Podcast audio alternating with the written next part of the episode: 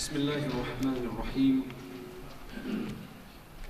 الحمد لله رب العالمين والصلاة والسلام على سيد المرسلين وعلى آله وصحبه وبارك وسلم تسليما كثيرا. إلى يوم الدين أما بعد. قال الله تبارك وتعالى في القرآن المجيد والفرقان الحميد يا أيها الذين آمنوا استعينوا بالصبر والصلاة إن الله مع الصابرين وقال تعالى وأنتم الأعلون إن كنتم مؤمنين صدق الله العظيم My dear respected friends, dear respected brothers, sisters, the topic for today is a very interesting word which you saw. It says narcissism. It's not a word we use every day. Another word that we use every day for this idea is called, uh, in Arabic it's called ujub. And other words are self conceit. These are other words. But while the words seem to be very strange words and we're not used to these words, but we will probably be very understanding of the idea itself.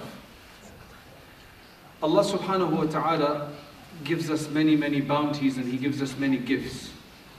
Alhamdulillah, living in the West, especially in countries like Norway and the UK, there are generally the three things which Allah, the Prophet ﷺ mentioned in the hadith. That if a person gets up in the morning and he has these three different bounties, three different gifts from Allah subhanahu wa ta'ala, then it is as if he has been given the entire world. What are these three things? Number one, if you get up in the morning and you have security, you don't have bars on your windows, you're not feeling threatened that somebody's going to bomb you or rob you. This is a reality. It sounds that in Oslo this is not going to happen. Maybe robbing, Allah protect, but, but bombing you, that just sounds so far away. And may Allah keep it far away. But for other countries, it's a reality. It's a reality. We can walk outside, it's cold, but we're not going to feel like we're just going to get robbed. We can leave our car.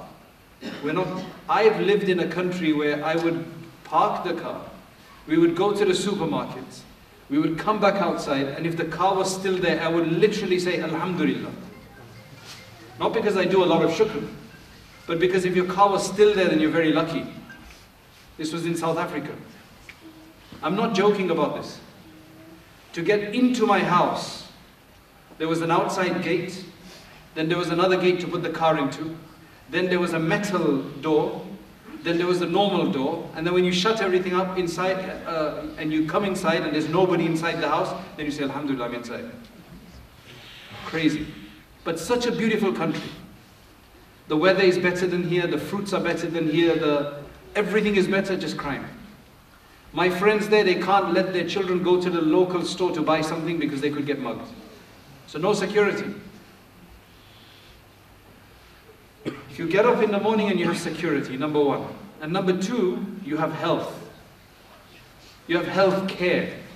Alhamdulillah, most of us, we get good nutritious food. We have access to good food from around the world, right? Including mangoes from Pakistan, I'm assuming, which is a must, when it's season at least. Um, you have health care. So health you have, alhamdulillah. That's number two. And number three, as long as you have your daily food, food for the day, for yourself and your family. The Prophet ﷺ said, if you get up in the morning with security, with health, and with your daily food, it is as if you've been given the entire world. What more do you need? What more do you need for the day? For today, then tomorrow is the same, the next day is the same. What else do you need? I need my safety, I need my health, and I need my food, my nourishment, sustenance. And if you have that, you've been given the entire world. So that's a great thing, which is we should do shukr and thank Allah subhanahu wa ta'ala for. But there's another problem with this.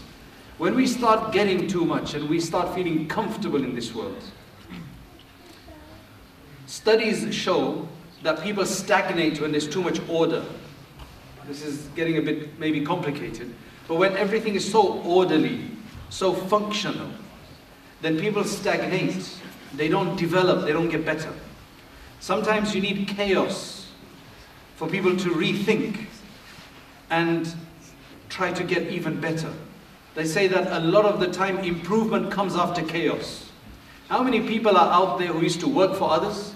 They lost their job, created chaos in their lives, and then they started something new and they invented or innovated or became a different company. It doesn't happen to everybody, but it's the way you perceive these things.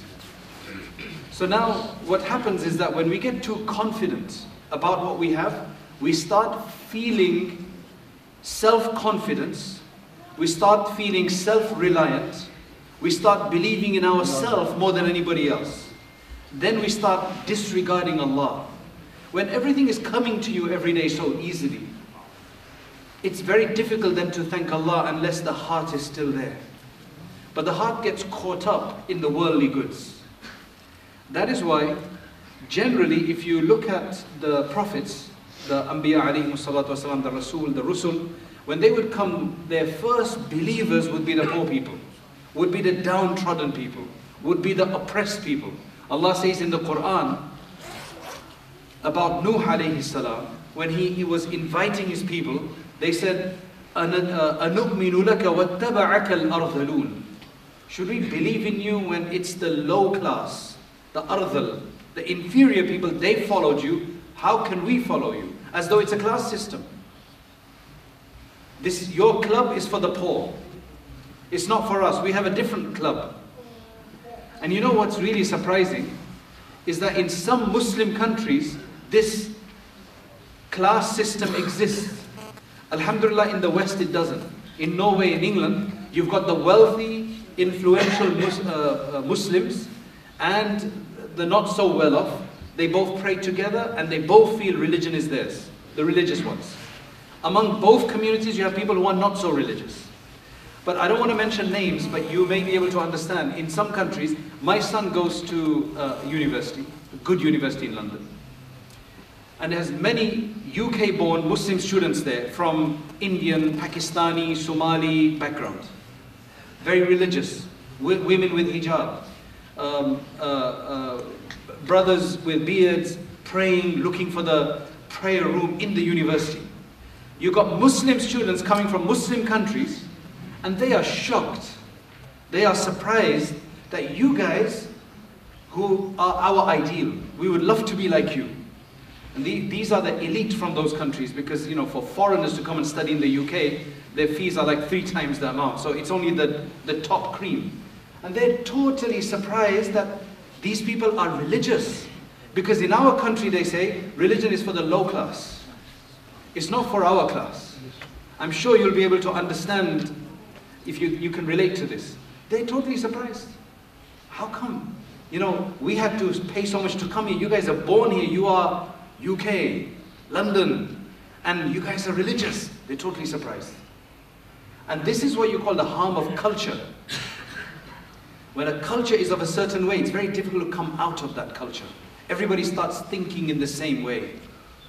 Cultures, if they change, people have more of an option. Because there's very few people who are willing to go against the culture, even if they know inside their heart is wrong what the culture is saying. But that's a different point. Maybe we'll deal with that more tonight in today's tonight's program, which is a bit of a different issue. Let's get back to narcissism. So the main thing here is that when Allah has given us so many bounties, the same bounties can become a fitna. Once in Hajj, in the group, there was one brother who uh, was, you could tell he was very savvy, very clever, very smart. He would always be the first on the bus, he would have the best position everywhere, in Mina, he, had the, uh, he thought he had the best place to sleep because you know, if you've been for Hajj and you go to Mina, you have to then find your right spot. And if you don't get the right spot, depends on who you're next to, close to the door, wherever.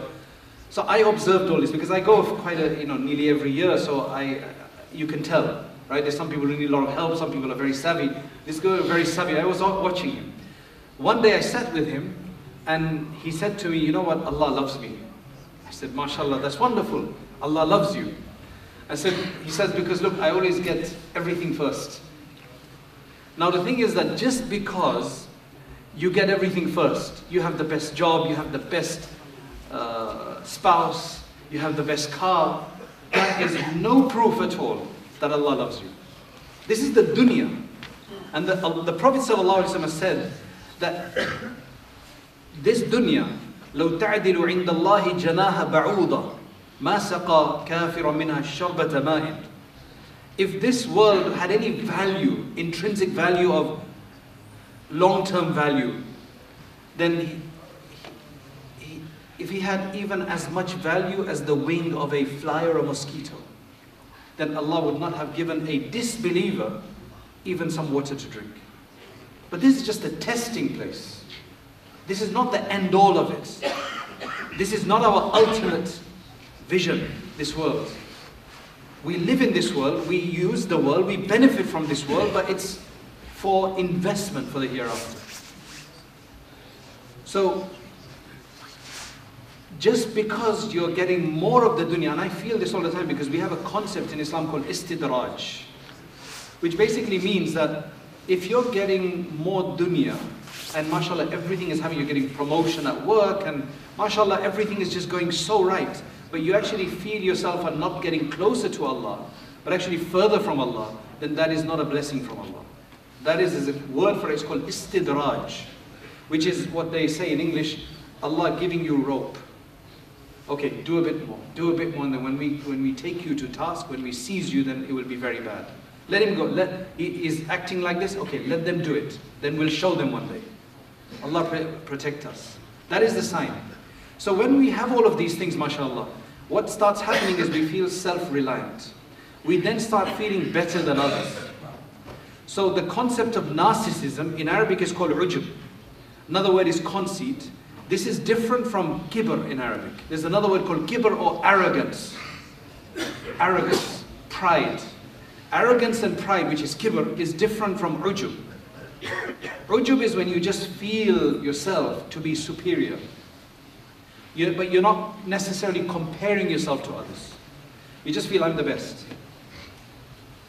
I'm just the best.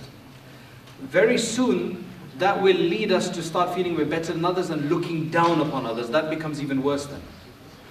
Looking down upon others. Now, don't get me wrong here.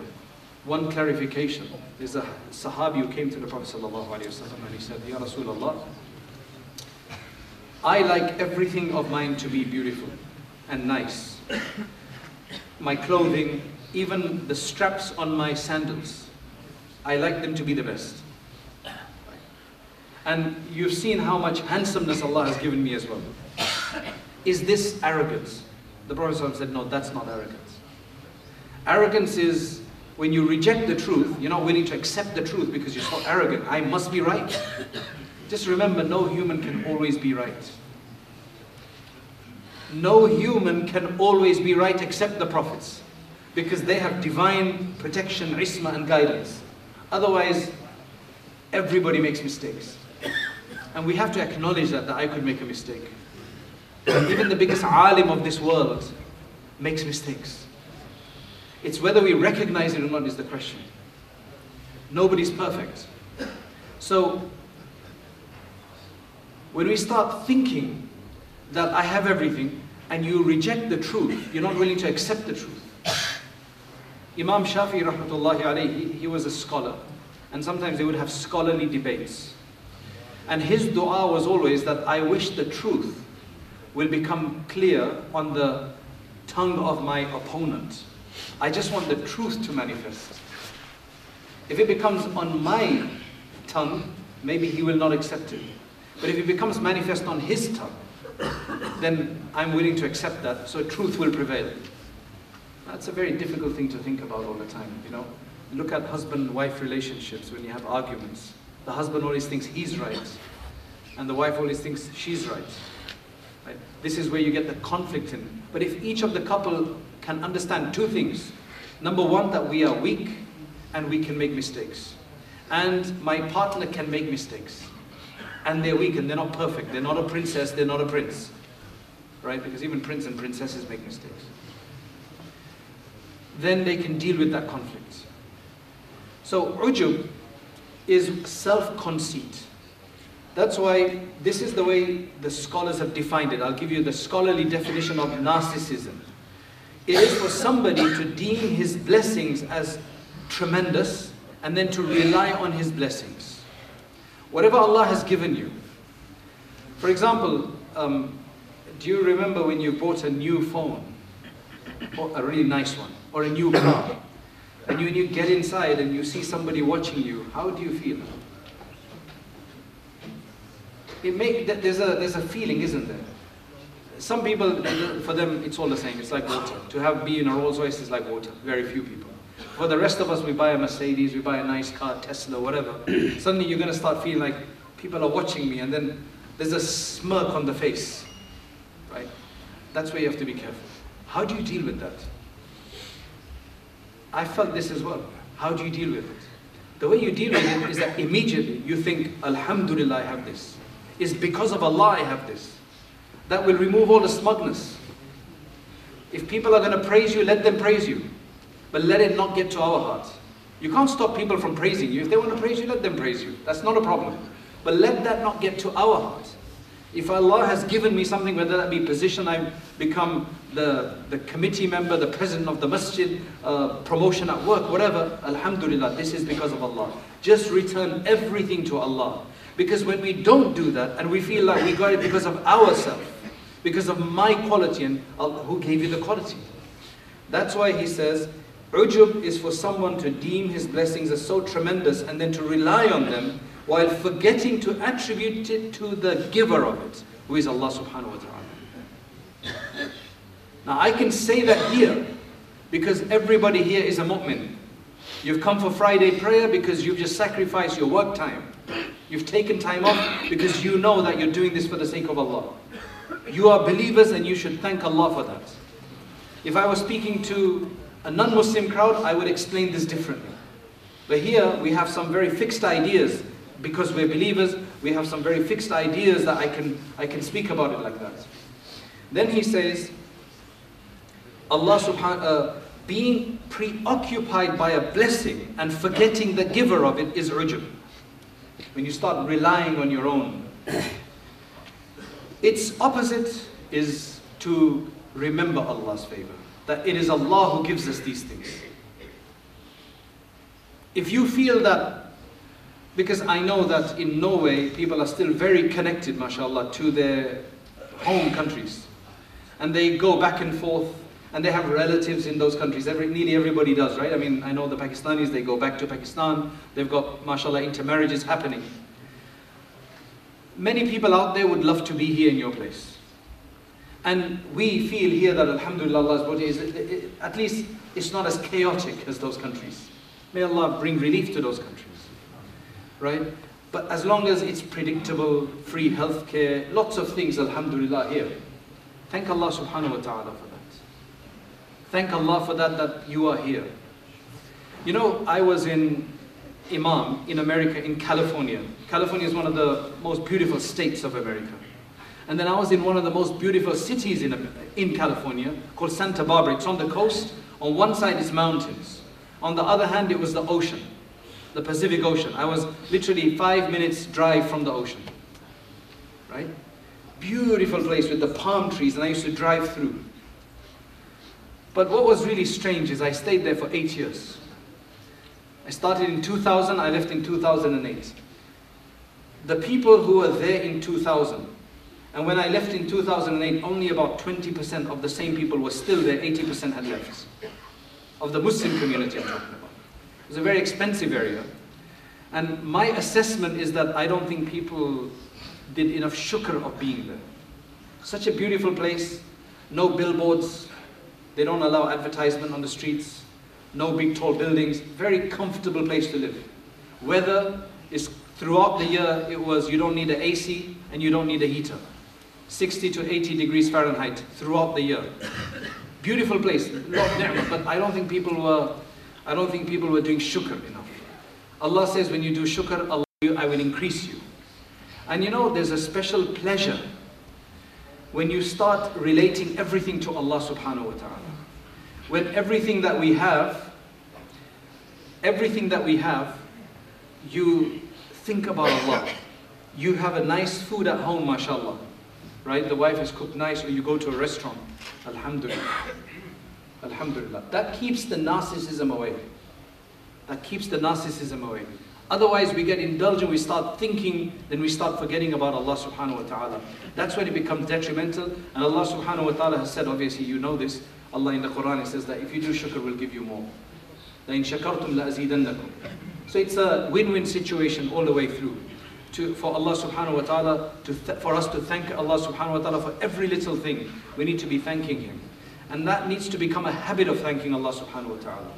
It needs to become a habit that every time we see something, do something, just thank Allah subhanahu wa ta'ala. And we have to do it by believing that Allah subhanahu wa ta'ala is the true giver of it. Why is there narcissism? Why would somebody become like this? What is the cause of narcissism? The cause of narcissism is generally ignorance. To not understand that Allah is the giver of everything. The true believer, Allah says in the Quran, is وَالَّذِينَ آمَنُوا أَشَدُّ حُبًّا لِلَّهِ Those who are iman, iman wale, those who believe, they are the most intense in their love for Allah subhanahu wa ta'ala. If you're intense in love for someone, you're going to remember them all the time. So if a bounty that our own lover gave us, imagine your beloved gave you a gift, you became so preoccupied with the gift that you forgot the giver. It's absurd. So to become preoccupied with that is a problem. The fact that we are mu'min and we love Allah most intensely, that means we must remember Him more. And one of the ways to, easiest ways to do it is that, that's why the Prophet uh, uh, Ibn Ata'illah says that if Allah has given you the ability to, to, to raise your hands for dua, it means He wants to accept it. If Allah has allowed you to come into the masjid, then you need to thank Him for allowing you to come into the masjid. He says, don't even ask Allah for reward, because the fact that you came here is already given to you by Allah as a bounty. That is a bounty. Thank Allah for that bounty. We ask Allah, the time went very fast. We ask Allah subhanahu wa ta'ala for tawfiq, and we ask Allah for blessing, and inshallah we'll see you this evening, inshallah. Assalamu alaikum.